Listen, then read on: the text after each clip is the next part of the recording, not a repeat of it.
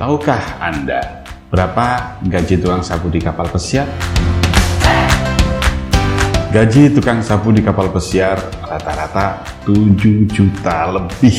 Demikian juga dengan gaji tukang cuci piring. Kalau gaji laundry 10 juta lebih kalau di kurs dolar hari ini. Wow. Terus gaji manajernya berapa ya kalau gitu? Dapat bonus gak kerja di kapal pesiar? Apa ada peningkatan karirnya juga? Penasaran dan ingin tahu caranya? Saya John dari GCC Radio Online.